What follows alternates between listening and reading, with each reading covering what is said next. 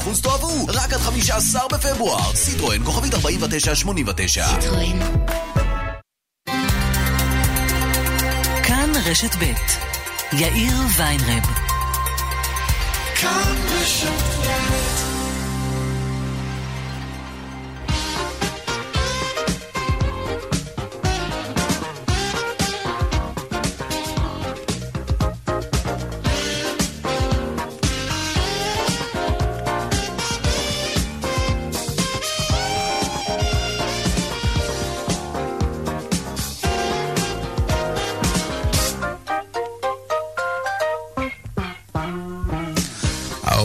וחמש דקות ועוד ארבעים ואחת שניות, כאן צבע הכסף ברשת ב' מהדורת יום שני, שלום רב לכם, העורכת שוש פורמן, מפיקת צבע הכסף היום אליי הגנה, הטכנאי דני רוקי, אני יאיר ויינרב, מוזמנים לעקוב גם בטוויטר, חפשו בטוויטר צבע הכסף. הדואל שלנו, כסף שטרודל כאן.org.il, מוזמנים ליצור קשר גם בדף הפייסבוק המעולה שלנו, כאן ב', מיד מתחילים.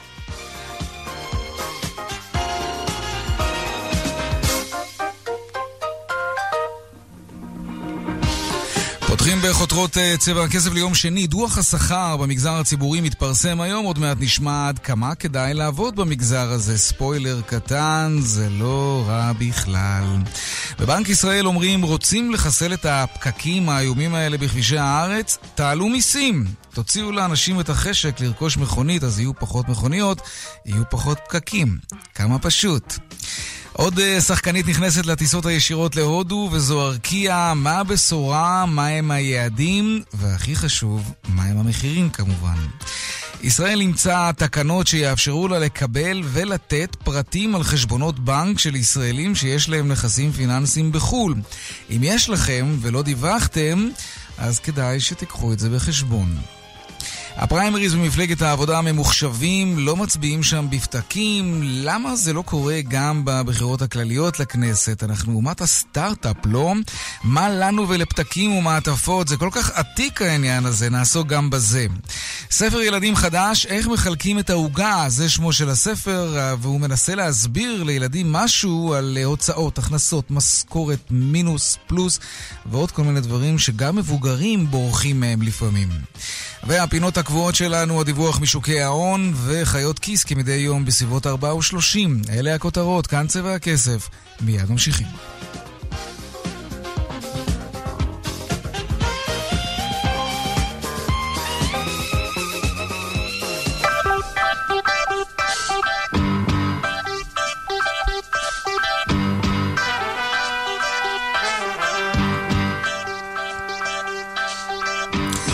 דוח השכר במגזר הציבורי מתפרסם היום. בואו נציץ קצת לבכירים במגזר הציבורי. זה לא כל כך נעים, אבל זה תמיד כיף, וזה גם אנחנו מממנים, אז מותר לנו. שכרו, למשל, של הרמטכ"ל הקודם אייזנקוט בשנת 2017 היה 88,820 שקלים. שכרו החודשי של המפכ"ל לשעבר אלשיך היה משהו דומה, 88,412 שקלים. שכר יפה מאוד והולם את האחריות הכבדה אשר רובצת על הכתפיים של בעלי התפקידים האלה. טוב, עכשיו אנחנו נדבר קצת על הדוח. בכלל, במגזר הציבורי זה דבר טוב לעבוד שם. לא רע בכלל, אולי. שלום ליאל קייזר, כתבתנו לענייני כלכלה, מה יש בדוח? אה, שלום יאיר, אז קודם כל בוא, בוא נגיד למאזינים שבאמת מחכים להצצה הזאת שאנחנו מתנצלים ואנחנו נאלץ לאכזב אותם. קודם כל טבלת שיאני השכר, הטבלה הזאת שכולנו נהנים להציץ בה, לקנא או לראות את השם שלנו מופיע בה, תלוי מי אנחנו, אה, צפויה להתפרסם על ידי משרד האוצר רק אה, בעוד כחודש, אז נראה באמת מי אלה שגוזרים את הקופון הגדול ביותר במגזר הציבורי. בינתיים באמת אגף השכר והסכמי העבודה בראשות קובי בר נתן במשרד האוצר מפרסם סיפוח מאוד מקיף את שכרם של הרמטכ"ל ושל המפכ"ל ב-2017 יכולנו לראות פשוט כי השכר מתפרסם אה, בהתאם לדרגות, ובמקרה שלהם יש רק מקבל שכר אחד אה, בעל הדרגה הזאת. אתה אומר בצדק שמשתלם לעבוד אה, כשכיר בשירות המדינה, במגזר הציבורי. לפי הנתונים אה, שמפרסם משרד האוצר, אם ב-2017 השכר הממוצע של שכיר במשק היה אה, כ-10,000 שקלים, 10,100, כשמסתכלים על המגזר הציבורי, השכר אה, נע סביב 16,000 שקלים, השכר הממוצע, ואם מסתכלים על תת-קטגוריה, על מערכת הבריאות הציבורית שלנו, שם בכלל כדאי uh, לעבוד. כן. שכר חודשי ממוצע שנע סביב 19,000 שקלים בחודש. ובואו נעשה אפילו עוד יותר זום אין ונסתכל על מי שבאמת uh, מעסיקים אותנו תמיד, גם באמת בדרך כלל מככבים uh, בראש טבלאות מקבלי השכר הגבוה במגזר הציבורי, ובימים אלה כשמערכת הבריאות על סף uh, קריסה, בוודאי שמעניינים אותנו עוד יותר, הרופאים שלנו, uh, שהם באמת מקבלי השכר הגבוה המשמעותיים uh, ביותר. הפרק שמוקדש למערכת הבריאות הציבורית מציג נתונים דרמטיים על זינוק של 60% בשכרם של הרופאים בישראל. 60 אחוז. בעשור האחרון. כשאתה מסתכל על המומחים, על הבכירים ביותר, יאיר, אתה רואה עליית שכר של בין 70 ל-80 אחוזים בעשר השנים האחרונות, כשרופא או רופאה בעשירון העליון במגזר הציבורי מרוויחים יותר מ-75 אלף שקלים, וזה יאיר עוד לפני באמת הניתוחים בפרטי והשר"פים כן. ועוד אה, כהנה וכהנה אה, אלטרנטיבות שמאפשרות אה, לרופאים שלנו לקצור את uh, הפירות שלהם גם uh, uh, במתכונת אחרת, כך שאין באמת מעקב אחרי השכר הכולל שלהם. אגב, נאמר שהעלייה, הזינוק הזה מתרחש על רקע הסכם השכר שנחתם עם הרופאים לפני כעשור, ואם אתה זוכר, יאיר, ההסכם הזה נחתם אה, על רקע מחאת המתמחים, מתמחים אה, יצאו לרחובות, מחו, הפגינו וכן הלאה. אבל כשמסתכלים בסופו של עשור על מה שקרה במערכת הרפואה הציבורית שלנו מבחינת פערי השכר בין uh, בכירים לזוטרים, אנחנו רואים שהפערים נשארו כמעט אותו דבר, אולי אפילו גדלו בחלק מהמקרים, וזה למשל בניגוד לסיטואציה שבה uh, מסתכלים על uh, מערכת החינוך, שגם בה נחתמו הסכמי שכר שהמטרה שלהם הייתה להיטיב עם הדור הצעיר, למשוך כוח אדם נכון. איכותי אל תוך המערכת, ששם ראינו באמת את פערי השכר בין המורים הצעירים לבין המורים המבוגרים אה, הולכים ומצטמצמים אט אט בעשור האחרון. כשמסתכלים על הרפואה הציבורית, הפערים נשארים כפי שהם, מקבלי השכר הגבוה נשארים כפי שהם. נאמר שהרופאים המומחים הישראלים מרוויחים כמעט פי ארבעה מהשכר הממוצע במשק, אה, וכשמסתכלים על זה באופן יחסי על מדינות ה-OECD, אז הרופאים הישראלים נמצאים במקום השני ביחס אה, אה, למדינות העולם, ביחס שבין השכר הממוצע לבין שכרם הממוצע. לפניהם רק הקולגות מלוקסמבורג. כן, טוב, אנחנו מפרגנים בגדול. מפרגנים, ואם אתה רוצה לעשות הסבה, אז... אז זה הזמן. אני איתך לפניך בסך הכל. כן. ליאל קייזר, כתבתנו לענייני כלכלה, תודה רבה על המספרים האלה. בקרוב אצלנו. תודה. לעניין הבא שלנו, דוח של בנק ישראל שבדק את מצב התחבורה בארץ מגיע למסקנה מעניינת לגבי הפקקים בכבישי הארץ. שלום, דוקטור יואב פרידמן, ראש תחום מדיניות בחטיבת המחקר בבנק ישראל, שלום לך. שלום רב. אז הפתרון לפקקים נמצא בין היתר, או יותר נכון כהמלצה נדמה לי עיקרית שלכם, בהעלאת מיסים על כלי הרכב, זה נכון? תראה, לפני שמגיעים לפתרון, אני קודם רוצה לדבר על הבעיה. את הבעיה אנחנו מכירים היטב. מה? את הבעיה אנחנו מכירים היטב. לא, את זה, לא, לא את הבעיה שעומדים בפקקים, אלא את, ה, את הנקודה המרכזית היא שתחבורה זה בעצם דבר מנוהל, מההתחלה ועד הסוף.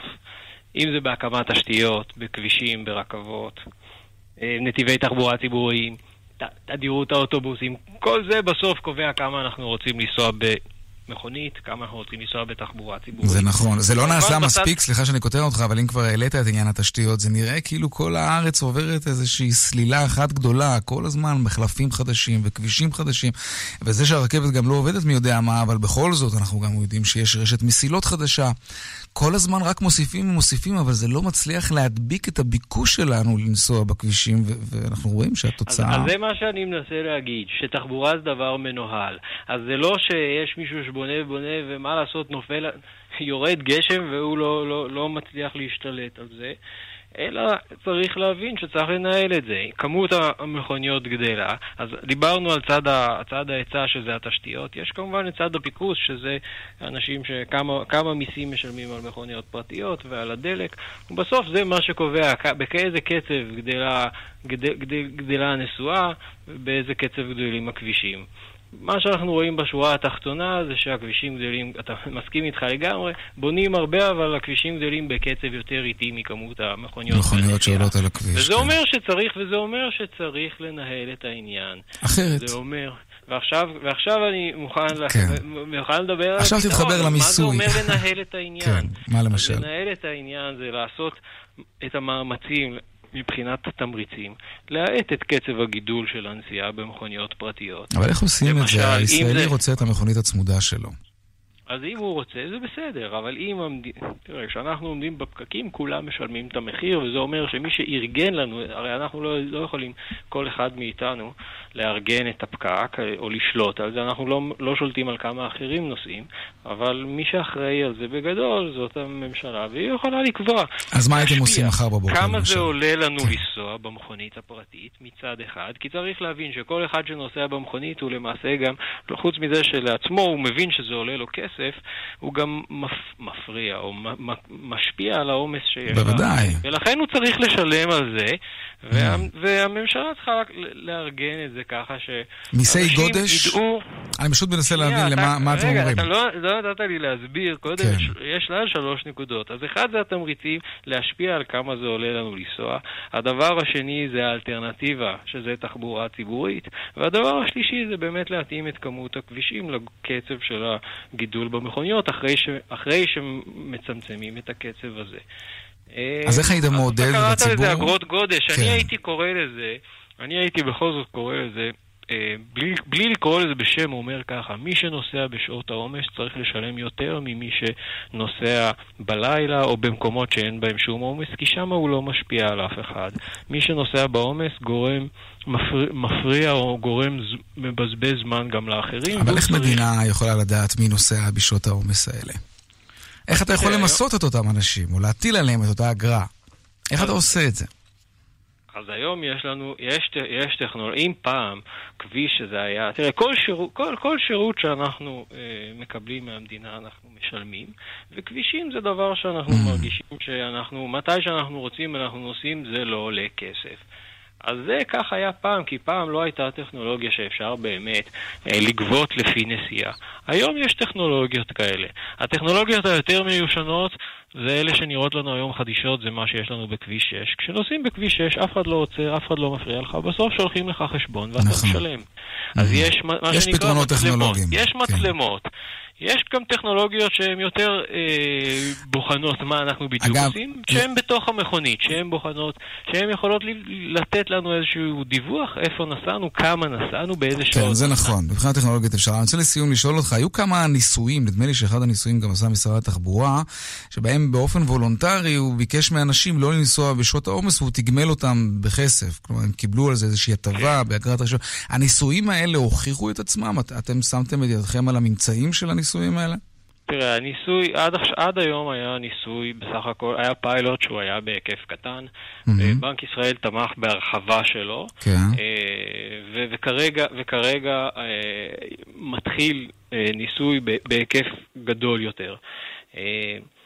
הרעיון שם זה כדי שאנשים לא ישלמו עוד מס על הנסיעה, הם בעצם מקבלים mm-hmm. כסף, וכשהם נוסעים בשעות העומס, בעצם מורידים להם את הכסף, את הסכום שהם מקבלים. כן. בסך הכל זו תוכנית, אה, כתוכנית וולונטרית, היא תוכנית מעניינת ו- ויכולה ללמד אותנו על איך אנשים מגיבים לתמריצים כלכליים, וזה במטרה אה, לעשות משהו שהוא לא וולונטרי. בסופו של דבר, הניהול כן. הזה של, ה... של התחבורה צריך להיעשות כן. בצורה מרוכזת על כלל mm-hmm. האוכלוסייה. דוקטור יואב פרידמן, ראש תחום מדיניות בחטיבת המחקר בבנק ישראל, תודה רבה לך. תודה רבה. העניין הבא שלנו, אמ, יש לכם חשבונות בנק בחו"ל, הכנסות בחוץ לארץ שנכנסות לחשבונות שלכם במדינה אחרת, הצהרתם עליהם? כן? אז אתם יכולים להיות רגועים, אבל אם לא הצהרתם, זה כבר עלול להיות סיפור אחר לחלוטין. שלום רואה החשבון אה, ועורך הדין גיא רשטיק, שותף באשכול מיסים בפירמת הייעוץ BDO, שלום לך. היי, שלום רב. מה קרה שכל מי שמעלים הכנסות וחשבונות בחו"ל צריך להיות מודאג עכשיו? מה, מה ההתפתחות האחרונה? ראשית כל הייתי, הייתי אומר שמי שמעלים הכנסות היה צריך להיות מודאג מאז ומתמיד. אוקיי. Okay. אבל עכשיו הוא צריך להיות מודאג קצת יותר, כי החל משנת 2019, כן. מדינת ישראל הצטרפה לרשימה ארוכה של מדינות במסגרת איזושהי תוכנית של ה-OECD, כן. שקבעה, אה, שקבעה איזשהו תקן דיווח אחיד לכל המדינות, ולמעשה מדינת ישראל, כמו שאר המדינות שחתומות על, אותה, על אותו תקן, אמורה לקבל מידע ולהעביר מידע על תושבים של מדינות אחרות, אה, לגבי העברת מידע שלה החוצה, ולקבל מידע ממדינות אחרות לגבי תושבי ישראל שמחזיקים חשבונות באותן מדינות, mm-hmm. שחברות בה אה, וחתומות על אותה אמנה של ה-OECD. אוקיי. Okay. עכשיו שוב, אם אני קצת ארחיב, בעבר, מדינת ישראל, כדי למצוא מידע לגבי אדם ספציפי, הייתה צריכה להגיש פנייה פורמלית למדינה, למדינה השנייה. ואחרי שהייתה עושה לנמק, את זה? לנמק מדוע היא אה, פונה ומבקשת כן. מידע על מר אה, פלוני. היום זה פשוט יהיה אוטומטי. החל. מחודש יוני 2019, שזה עוד אה, ארבעה חודשים. אילו מדינות למשל? את האמת, הרשימה די, די גדולה. למעט ארצות הברית, שלגבי התכולה היא במסגרת תקנות אחרות שכבר נכנסו לפני שלוש שנים לתוקף, mm-hmm. כמעט כל המדינות הנורמטיביות שאנחנו מכירים, גרמניה, צרפת, בלגיה, אנגליה, איטליה, נמצאות בתוך הרשימה. וגם מדינות שהן קצת פחות, אה, קצת פחות okay, אוקיי, מוכרות, אז... כמו אה, פנמה וכל מיני איים mm-hmm. אקזוטיים שישראלים אהבו כן. אה, להקים בין חברות. כסף, כן. אז רגע, כן. אז, איך זה בעצם יעבוד? נגיד שרשות המיסים, היא, היא צריכה קודם כל לחשוד בגיא רשטיק או ביאיר ויינרב שיש להם כסף בחו"ל, ואז לפנות למדינה מסוימת ולבקש ממנה פרטים? ככה זה עובד? לא, אז זה בדיוק החידוש. לא, לא, העניין, אני מבין, זה פשוט יהיה יותר קל, אבל צריכה להיות איזושהי פנייה, אני מניח לא, בכל לא, זאת. לא, לא, ממש, ממש לא, ממש לא. מה, זה מסד לא. נתונים ממוחשב? כן. כן, מדינת ישראל אמורה לקבל השנה אה, רשימה של אה, מאות אלפי, אולי אפילו עשרות אלפי אה, ישראלים שמחזיקים חשבונות בחו"ל. מי שכבר דיווח למס הכנסה יכול להיות רגוע, כי הוא כבר דיווח. מי שלא דיווח, אה, מס הכנסה יקבל את המידע באופן אוטומטי, ויעבור פשוט בקובץ מאותו בנק זר. לאיזו רזולוציה זה מגיע? מה רשות המיסים תוכל לדעת על מי שיש לו נכסים פיננסיים בחו"ל?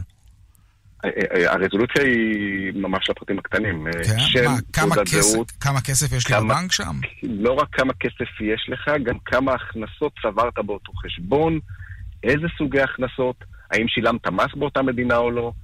אה, ולכן הלחץ הגדול בציבור אה, כתוצאה מאותו, מאותה תוכנית. תגיד, כמה כסף לא מוצהר מסתובב, כסף ישראלי, של ישראלים אני מתכוון, מסתובב שם בחו"ל וחייב בדיווח במס? אני מניח שיש הערכות כאלה, כמה כסף כזה מסתובב. ההערכות אה, משתנות משנה לשנה, כי בשלוש שנים האחרונות רשות המיסים פתחה את הנושא של גילוי מרצון באופן, אה, באופן יחסית אה, מלא. הכוונה היא שישראלים שהחזיקו חשבונות בחו"ל ופנו באופן יזום לרשות המיסים, הצליחו להסיר לפחות את ה... בחלק מהמקרים, את העננה הפלילית mm-hmm. מעל עבירת העלמת המס, ולכן ההיקפים של ההון השחור שדווחו לרשות המיסים, זה אני יכול להגיד לך מפרסום של לפני מספר ימים, היו אה, כ-30 מיליון דולר, 30 מיליארד דולר. מיליארד. 30 מיליארד דולר. 30 אה, מיליון דולר, אתה לא עושה כזה, כן. לחלוטין. 30 מיליארד דולר שהוצר לרשות המיסים. אה, כמה הון שחור אה, נשאר לא מוצהר, אני מניח שבמהלך החודשים הקרובים אנחנו נשמע את המספר הזה. יותר מ-30 מיליארד אתה חושב? אני לא בטוח. לא אני לא בטוח, אני חושב שרשות המיסים עשתה פה צעד אה, מצוין מבחינתה. כן. אה, משה אשר וממשיכו בתפקיד אה, רן יעקב, הצליחו להביא לדיווח, ואני חושב שכאזרחים אנחנו צריכים לברך על זה. תשמע, זה כמעט שליש מתקציב המדינה נדמה לי, זה, זה המון כסף. עורך הדין, רואה חשבון ועורך הדין גיא רשטיק, שותף באשכול מיסים בפירמת הייעוץ BDO, תודה רבה לך. תודה לכם, כל טוב. גם לך. לעניין הבא שלנו, הפריימריז של מפלגת העבודה, אה, הבחירות המקדימות האלה מתקיימות באמצעות אה, הצבעה דיגיטלית ממוחשבת. בליכוד אלה היו פתקים. בכלל בארץ בדרך כלל זה קורה בדרך הישנה עם פתקים ומעטפות, אבל היי, אנחנו אומת סטארט-אפ, מה, מה נסגר עם הפתקים והמעטפות האלה? שלום שירה הדס נקר, כתבתנו לענייני טכנולוגיה. שלום יאיר, כן, אז אנחנו מאוד אוהבים לדבר על ישראל בתור מדינה מתקדמת, הייטק, כן. סייבר, טכנולוגיות העתיד, אבל ביום הבוחר אני ואתה צריכים לנסוע חזרה לשכונה שבה גדלנו, נכון? כי לא שינינו את הכתובת מאז שנות ה-whatever, ולהצביע עם פתק מנייר לתוך קלפי מקרטון. עכשיו, יש הרבה אנשים ששואלים, אז למה לא לעבור להצבעה ממוחשבת? הרי הטכנולוגיה כבר קיימת, יש היום חברות ישראליות שעושות את זה. אה, בוא לשמוע, אני ביקרתי אה, השבוע בחברת אה, הייטק ישראלית, חברת סופרקום, ושם הראו לי קלפי ביומטרי. בוא נשמע איך זה mm. נשמע. אוקיי. שירה, ברוכה הבאה לקלפי שלנו. אה, עכשיו אנחנו נבדוק שאת באמת יכולה להצביע כאן. כמו שאת רואה, יש פה רשימה של כל הבוחרים. בואי נראה. אוקיי, רגע, אני מפקירה את האצבע שלי בשביל העניין הזה.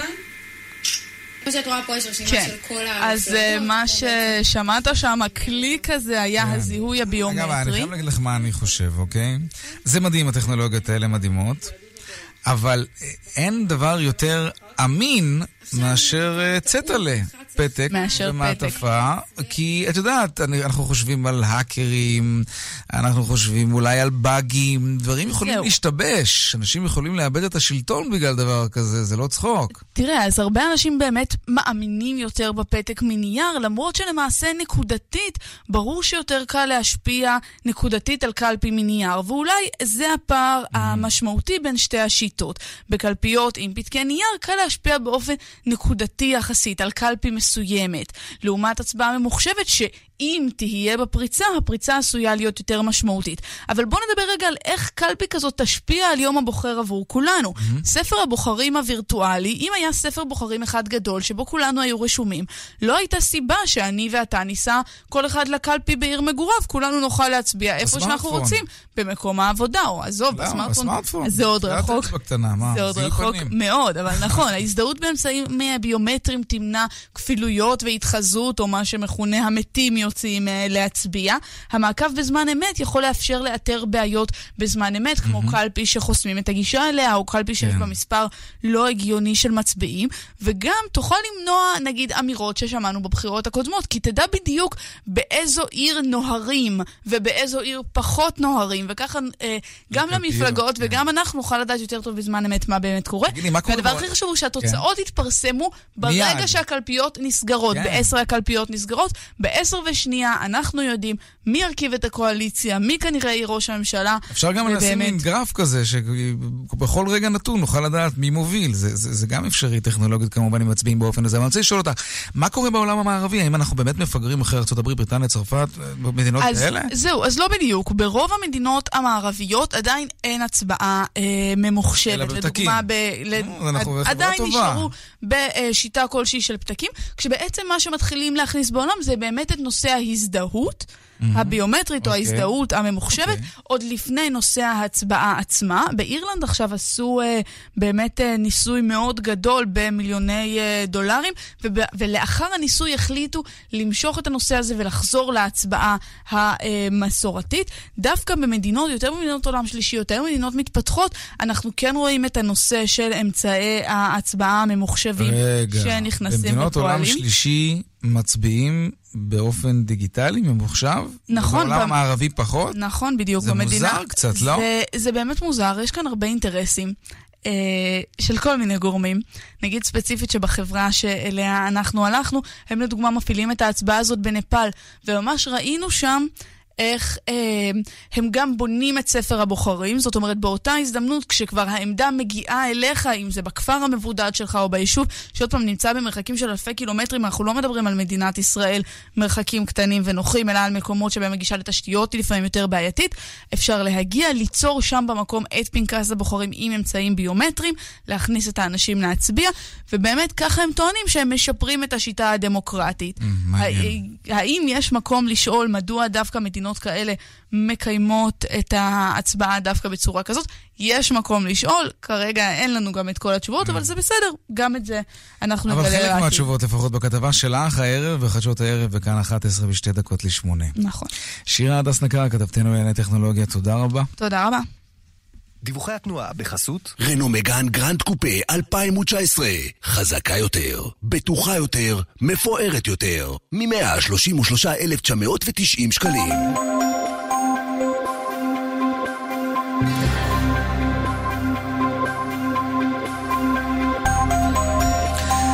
אלו הם הדיווחים מכאן מוקד התנועה, בדרך 70 צפונה, עומס תנועה ממחלף סומך עד צומת אבליים, באיילון צפונה עמוס ממחלף חולון וקיבוץ גלויות עד ארלוזרוב, לכיוון דרום יש עומס ממחלף רוקח עד לגוארדיה, בדרך 6 צפונה עמוס ממחלף קסם עד חורשים. דיווחים נוספים בכאן מוקד התנועה, כוכבית 9550, ובאתר שלנו, אתר התאגיד, אתר כאן, פרסומות, ומיד חוזרים חיות כיס. דיווחי התנועה בחסות רנו מגאן גרנד קופה 2019 חזקה יותר, בטוחה יותר, מפוארת יותר. מ-133,990 שקלים. מיד חוזרים עם יאיר ויינרב. חמישים מי קיבל? חמישים אני קיבלתי. רוצים להיות בין החמישים שיקבלו מטבח חדש של זיו בתנאים מיוחדים לפני הפסח? חייגו עכשיו, כוכבי 9693, ומטבח מעוצב של זיו יכול להיות בדרך עליכם. המבצע עד 28 בפברואר, כפוף לתקנון. זיו, מטבחים שהם תפיסת חיים. שלום לחברות ולחברים היקרים של מפלגת העבודה. ביום שני, ו' באדר א', תשע"ט, 11 בפברואר 2019, יהיו הבחירות המקדימות לרשימת מפלגת העבודה לכנסת ה-21.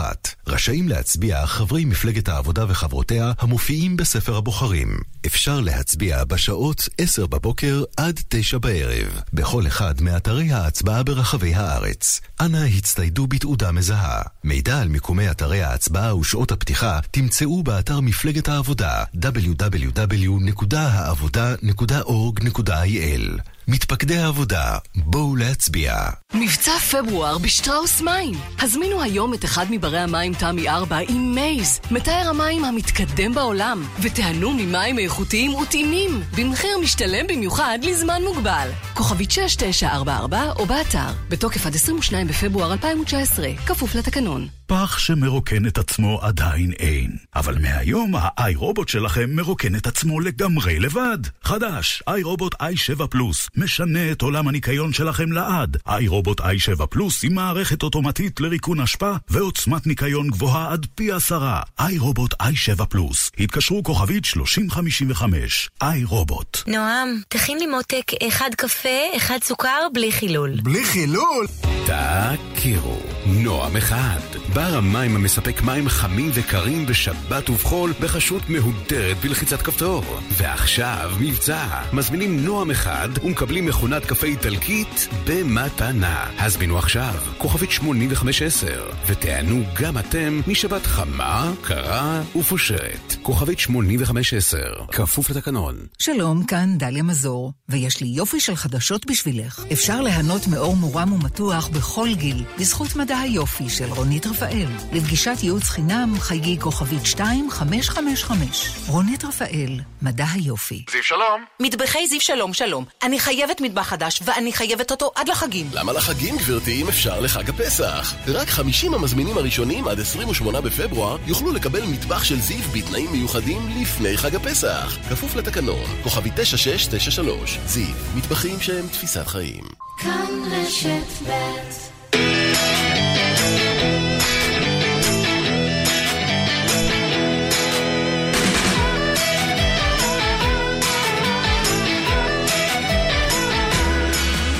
חיות כיס עכשיו, אתם שואלים וחיות כיס עונות, אפשר לשאול בטוויטר, השטג חיות כיס ללא רווח, וגם בדואל שלנו, כסף שטרודל כאן.org.il.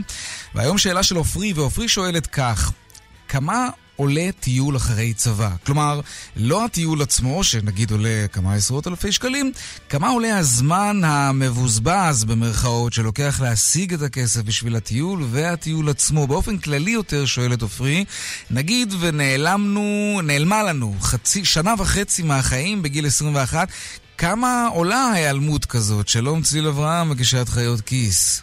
שלום יאיר. וואי, זאת שאלת סודוקו הדבר הזה. כמה שווה שנה מהחיים?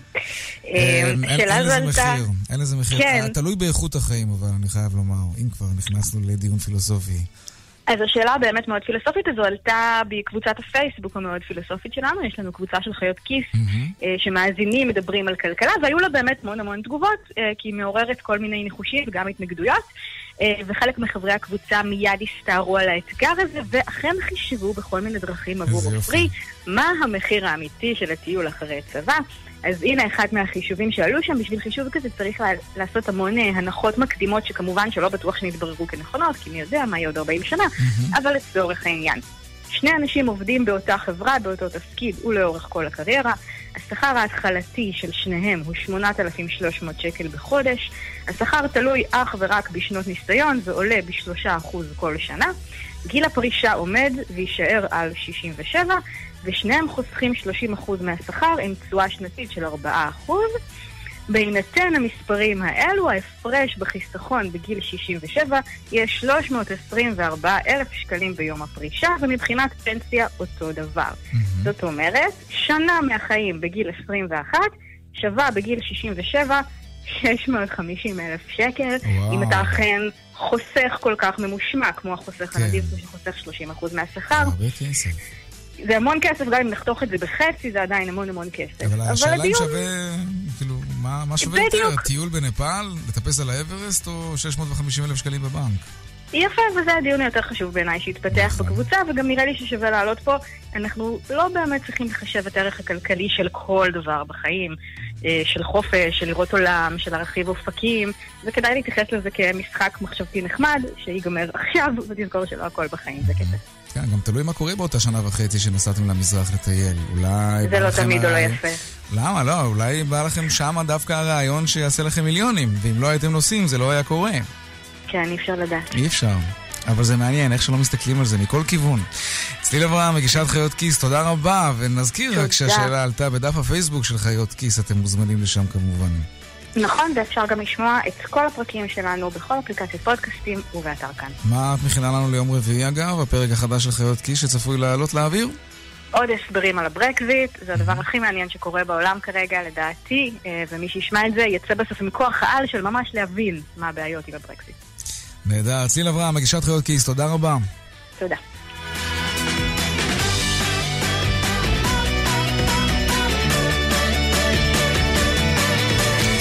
24 דקות לפני השעה 5, ספר חדש, ספר ילדים חדש, אה, וקוראים לספר הזה איך מחלקים את העוגה. הנה קטע קצר מהספר. בואו נדמיין יום הולדת ועוגה נהדרת שאותה אנחנו רוצים לחלק לאורחים שלנו. איך מחלקים את העוגה? מה אנחנו צריכים לעשות כדי שהעוגה תספיק לכולם? עוגת יום הולדת היא כמו התקציב שלנו, כמו העוגה התקציבית שלנו.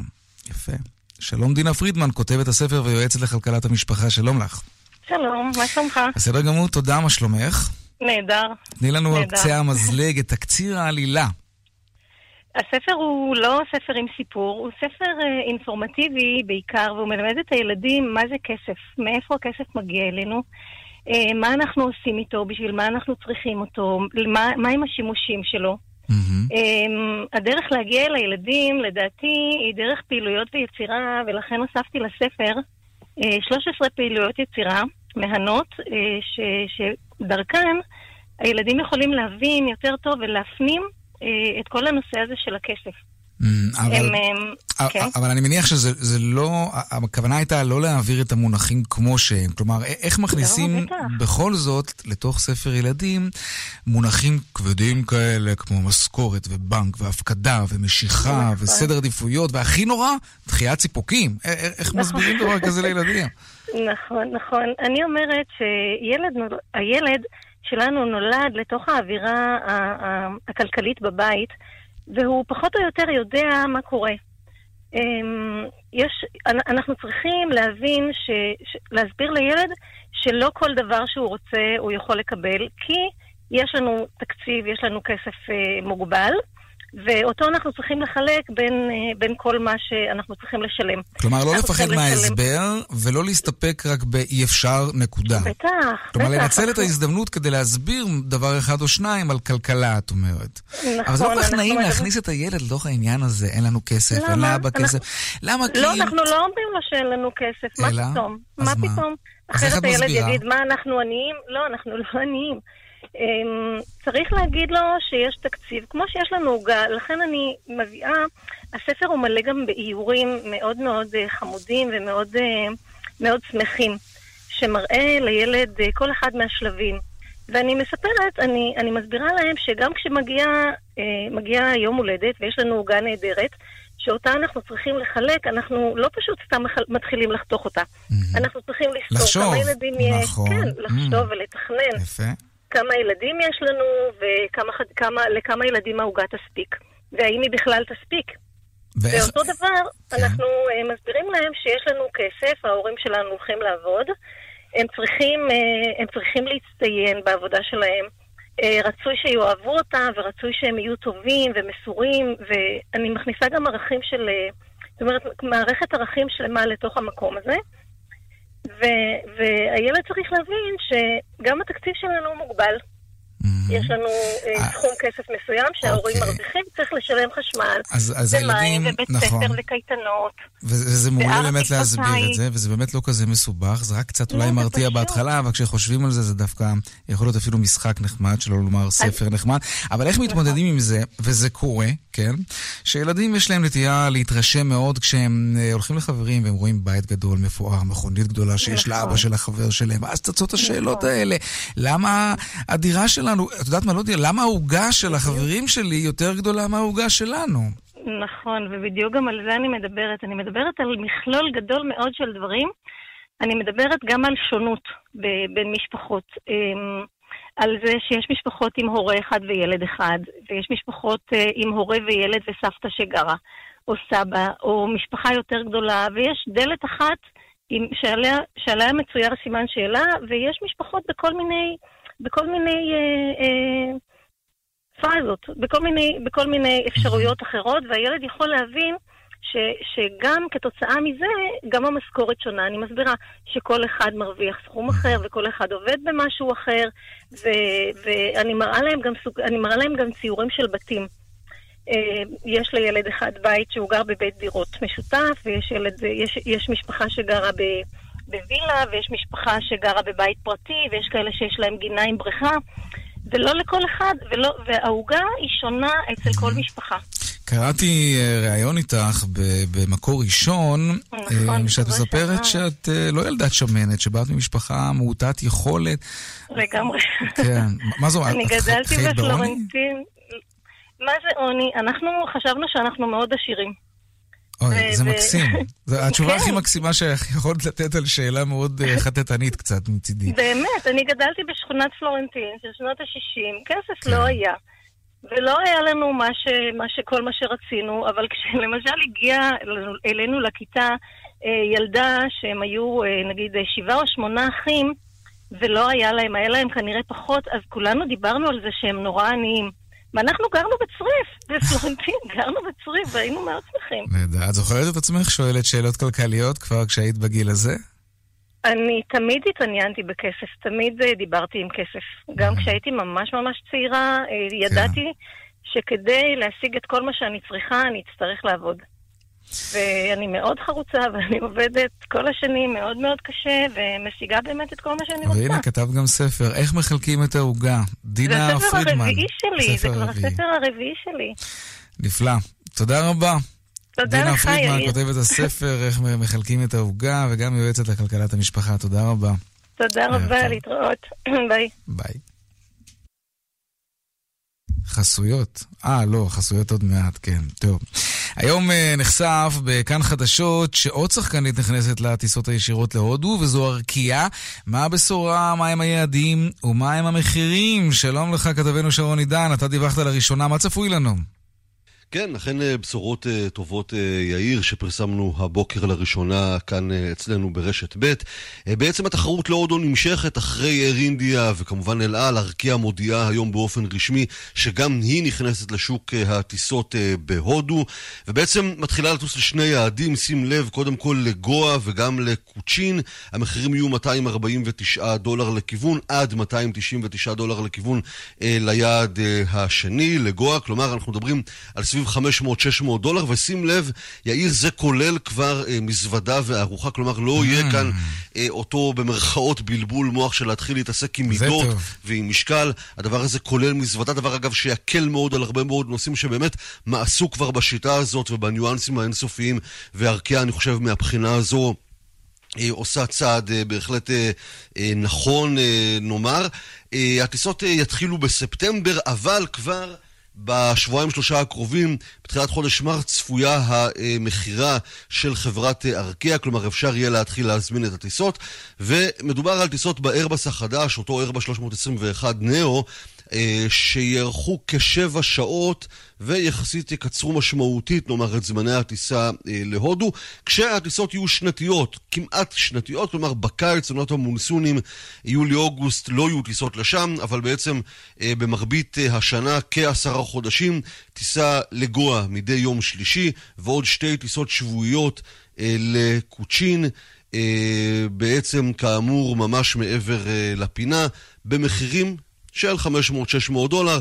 מחר יהיה תערוכת התיירות הבינלאומית שמתקיימת בתל אביב בגני התערוכה.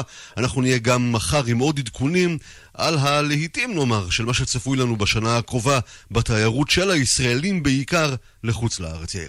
שרון עידן, כתבנו לענייני תחבורה, תודה רבה.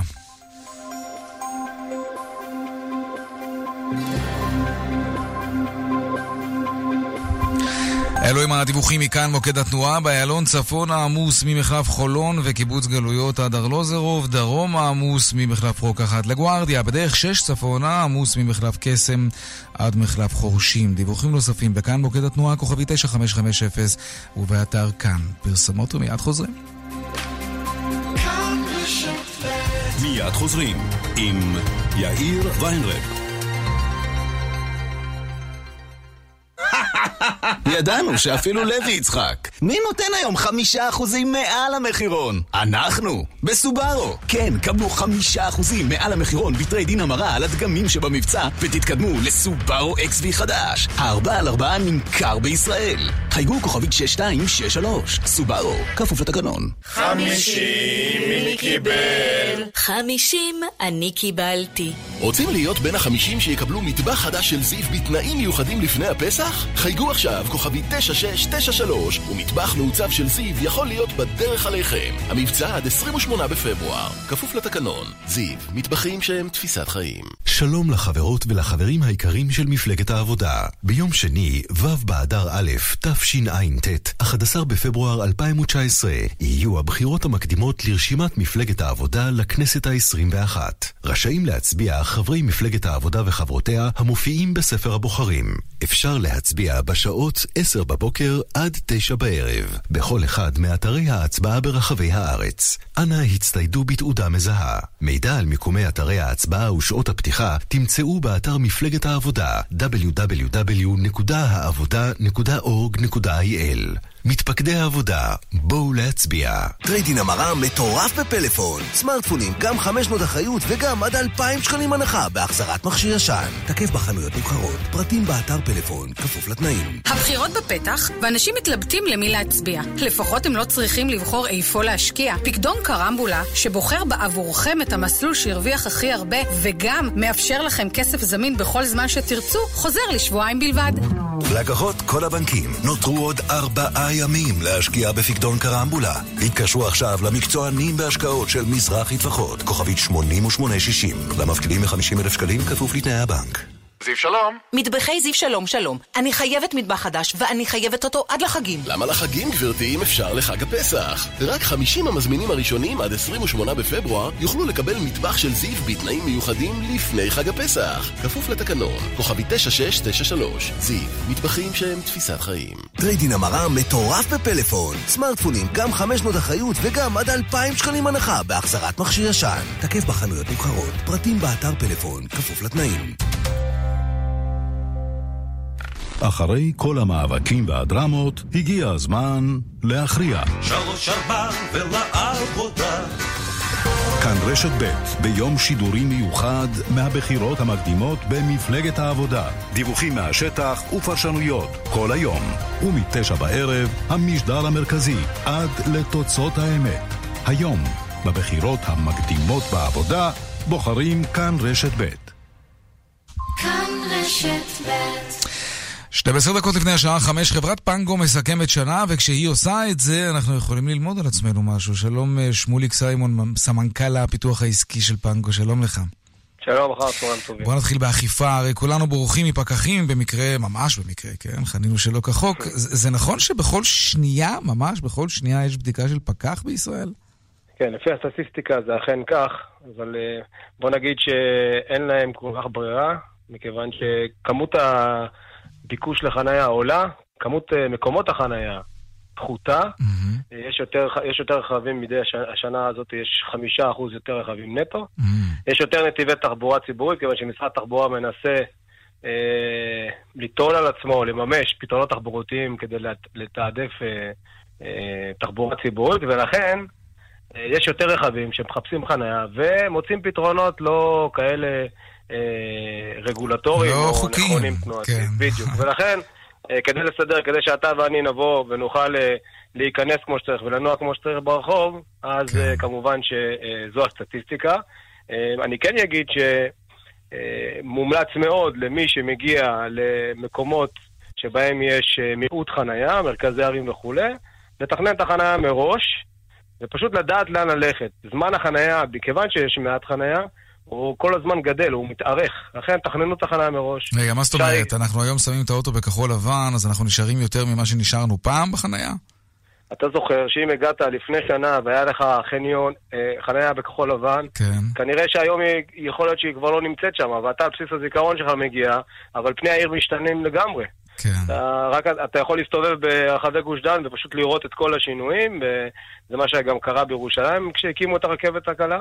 לכן אה, כן, כן מאוד מומלץ להיכנס לצייד החניה במקרה שלנו, לראות את החניונים שקרובים ופשוט לנתב את עצמך לשם. ככה אתה גם כן תחסוך, אתה תגיע בזמן, קודם כל, אתה, אתה יודע שם כמעט כל דבר על החניה וכמה זמן ככה להגיע למקום שאתה צריך, אבל בעיקר תקצר את הטווח שאתה מסתובב ולחפש חניה, שזה בעצם הדבר שלנהג אה, מציק הכי הרבה. אני לא כל כך הבנתי למה אתה מתכוון כשאתה אומר לתכנן. אה, אתה יכול לתכנן עד מחרתיים, אני איחרתי להופעה לפני שבועיים, תכננתי, לקחתי מקדם ביטחון לא נורמלי, ועדיין נכנסתי באיחור של 20 דקות, אני חשבתי שאני מת מזה. בדיוק בגלל זה, גם אני לפני uh, כמעט שלושה שבועות נסעתי uh, להצגה בצוותא בתל אביב. אבל מכיוון שלפני שיצאתי בה ונכנסתי לצייד החניה אצלנו, ראינו, ראיתי את כל החניונים שמסביב, וכשאני בעצם נסעתי, לא נסעתי לצוותא, נסעתי לחניון. אוקיי? הם מפוצצים, מה... מלאים. אתה לא, לא יכול לדעת את זה באמת מראש. אתה דווקא כן יכול לדעת, בתוך, החנה, בתוך צעד החנה יש כל מיני פרטים על החניון. יש פרטים אודות הוואקנסי שיש לו, כן. כמה, מקום, כמה מקומות חניה, אם, הוא, אם בכלל עובד או לא עובד, והכי חשוב, אתה גם יודע להגיד כמה זמן מהחניה ייקח להגיע לצוותא, למקום שאליו אתה רוצה להגיע. Mm. וככה, דרך אגב, אני באמת ידעתי מתי לצאת, והגעתי בזמן. אוקיי. Okay. תגיד, אה, מה זה אומר ברחבי העיר? לפעמים אני מגיע לאיזושהי עיר ואני מנסה להפעיל את האפליקציית חנייה, ואז אחת האפשרויות זה ברחבי העיר, ויתר האפשרויות, אני, אני לא יודע אף פעם איפה אני נמצא, אני לא יודע מה להפעיל נכון. נכון. אם, אם הפעלתי לא נכון, אגב, ולחצתי על, על הכפתור לא נכון, אה, פקח ייתן לי דוח? זה, זה, זה, זה באמת תלוי כבר במדיניות אה, החניה של אותה רשות. אני כן אה, מזדהה לגמרי ממה שאמרת, כיוון ש... הרבה אנשים לא עיר... מבינים מה זה אומר, כן. נכ, נכון לגמרי. בטח, אם אתה גם לא מאותו עיר, בכלל, נכון, אתה בכלל לא יודע איפה אתה. כן. האם אתה באזור התעשייה, האם אתה בחניה יומית, קיצור, אתה מתבלבל. אתה צודק לגמרי, אנחנו מנסים אה, יחד עם הרשויות, לפחות לפעול יחד איתם, וכן לצמצם את האזורים, כי באמת בן אדם גם לא יודע את הגבול, איפה עובר, אה, איפה עובר הגבול הזה בין רחב כן. לאזור. אמ, אז קודם כל, אמ, אנחנו, אה, הדבר הזה בכלל, רק שנבין, נועד כדי לתמרן את החניה, ובדרך כלל זה נוגע לתעריפים או אה, שעות אכיפה. אבל, אבל בוודאי שזו בעיה.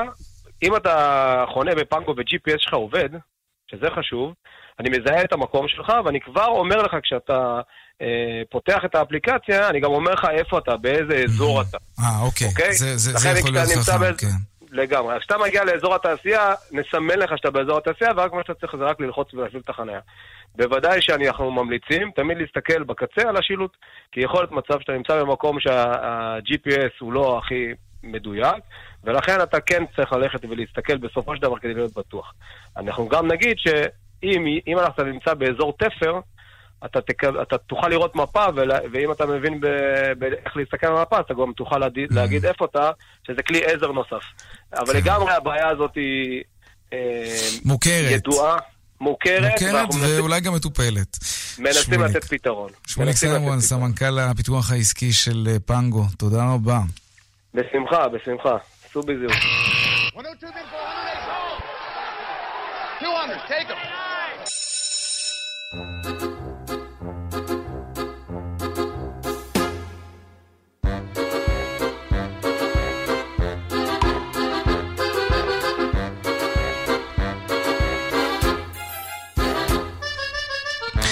עכשיו לעדכון היומי משוקי הכספים, שלום רואה החשבון אמיר אייל, יושב ראש אינפיניטי איילי, מה הניירות שלנו עשו היום? ערב טוב, יאיר. על קצה המזלג, הבורסה בתל אביב עולה היום, עולה בשיעורים של בין רבע ל-0.4, כמעט חצי אחוז במדדים המובילים. ה-35 עולה בשליש, גם ה-125, ה-90 עולה ב-0.4, וזה בהמשך לפתיחה החיובית בניו יורק, שגם כן עכשיו עולה בשיעורים האלה, עליות קטנות מתונות. סך הכל המסחר מאוד מעורב, נטייה לעליות, מחזורי מסחר, אה, סך הכל 700-800 מיליון שקל, שזה קצת יותר מממוצע, והשוק בסך הכל די שקט, רגיל, אין דרמות יותר מדי גדולות היום. אמיריאל? כן, אני על הקו איתכם. כן, כן, אה, לגבי המטח? אמ, שער הדולר אה, עושה תיקון מסוים, 3.64.6, אחרי שכבר הגיע ל-3.60, מתקן קצת הדולר. היום מתפרסם יתרות המטבע של ישראל ב-118 מיליארד, שיא חדש. אה, מעיד על העוצמה של הכלכלה המקומית. גם היו דיבורים היום על נושא של גירעון, אה, התפרסם באחד העיתונים שהגירעון היה גבוה בינואר, מין דחייה של ההוצאות שעשו כדי לעשות את התוצאות של שנה שעברה יותר טובות, אבל שוב, לא דבר מדאיג מדי, מכיוון שאנחנו עדיין מדברים על חודש ראשון של השנה, ועוד יהיו הרבה דברים בחודשים הקרובים, הבחירות וכו' וכו', ולכן נתוני הגירעון והכלכלה הישראלית עדיין לא מעידים על שום שינוי, כלכלה מאוד איתנה, אני חושב שיש לנו הרבה אופטימיות לקראת החודש. בחודשים הקרובים. רואה חשבון אמיר יאל, יושב ראש אינפיניטי איילים, תודה רבה. תודה לכם, ערב טוב. ערב טוב.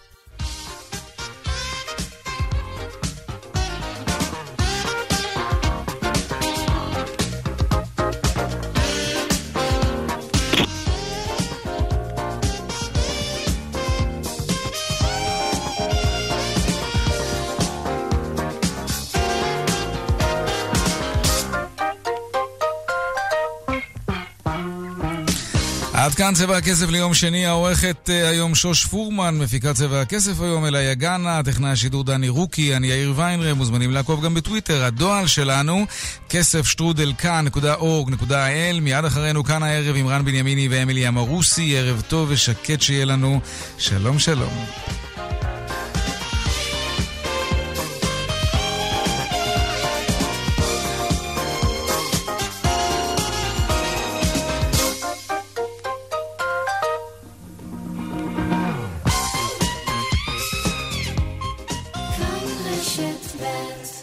לכם זמן לקורקומין אחר. קורקומין אפקט של ברת צמחים בטכנולוגיית ה-CPC לספיגה משופרת. קורקומין אפקט, רק מ-99 שקלים.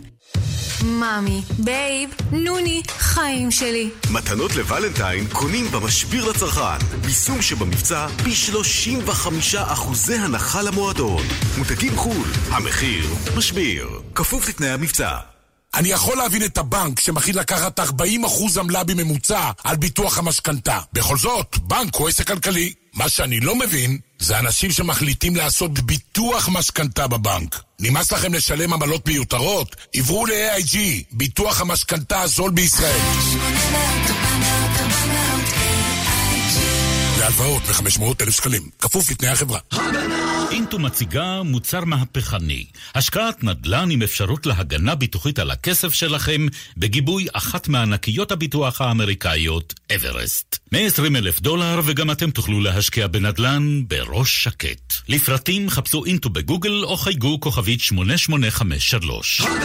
הגנה! ביטוחית? אינטו, כפוף לתנאי הפוליסה ולתשקיף. היי, כאן גלית גוטמן.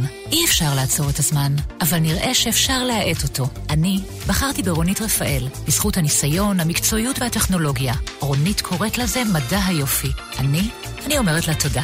לפגישת ייעוץ חינם חייגו כוכבית 2555. רונית רפאל, מדע היופי. פרי השעה עם סוזי טובי. הבחירות בפתח, ואנשים מתלבטים למי להצביע. לפחות הם לא צריכים לבחור איפה להשקיע. פקדון קרמבולה, שבוחר בעבורכם את המסלול שהרוויח הכי הרבה, חוזר לשבועיים בלבד, ופתוח ללקוחות כל הבנקים. שמעת אנדורסקי? קרמבולה חוזר לשבועיים. וואו. אסף, בפקדון קרמבולה הכסף עובד בשני מסלולים, ובסוף התקופה הוא בוחר בעבורך את המסלול שהרוויח הכי הרבה, וגם הכסף זמין בכל זמן שתרצה. לקוחות כל הבנקים, נותרו עוד ארבעה ימים להשקיע בפקדון קרמבולה. התקשרו עכשיו למקצוענים בהשקעות של מזרחי טפחות, כוכבית 8860. למפקידים מ-50 אלף שקלים כפוף לתנאי הבנק. אחי, מכרתי את הרכב שלי. מזל טוב, למי? בהפסד של 40 אלף. בקטנה אחי, אבל למי? אתה קולט? הפסדתי חמש משכורות. אוקיי, אבל... האלף ארוחות צהריים! אלף! כשאתם קונים רכב חדש, אתם תמיד חושבים כמה תפסידו עליו. אז כדאי שתבואו לאופרייט, הילדים הטובים של עולם הרכב. המציעים מסלולי ליסינג פרטי ותפעולי משתלמים לרכב חדש. חייגו כוכבית 5880. כפוף לתקנון. יש קרוז, ויש קרוז וחצי. מזמינים באופיר טוס שי תענוגות של Norwegian Cruise Line, והנוסע השני בחדר משלם חצי מחיר. התקשרו, כוכבית 8142 ותקבלו מחיר משתלם ביותר. אופיר טוס עכשיו. כפוף לתקנון, על הפלגות נבחרות לא כולל מיסים. רן בנימיני ואמילי אמרוסי. כאן, אחרי החדשות. כאן רשת ב'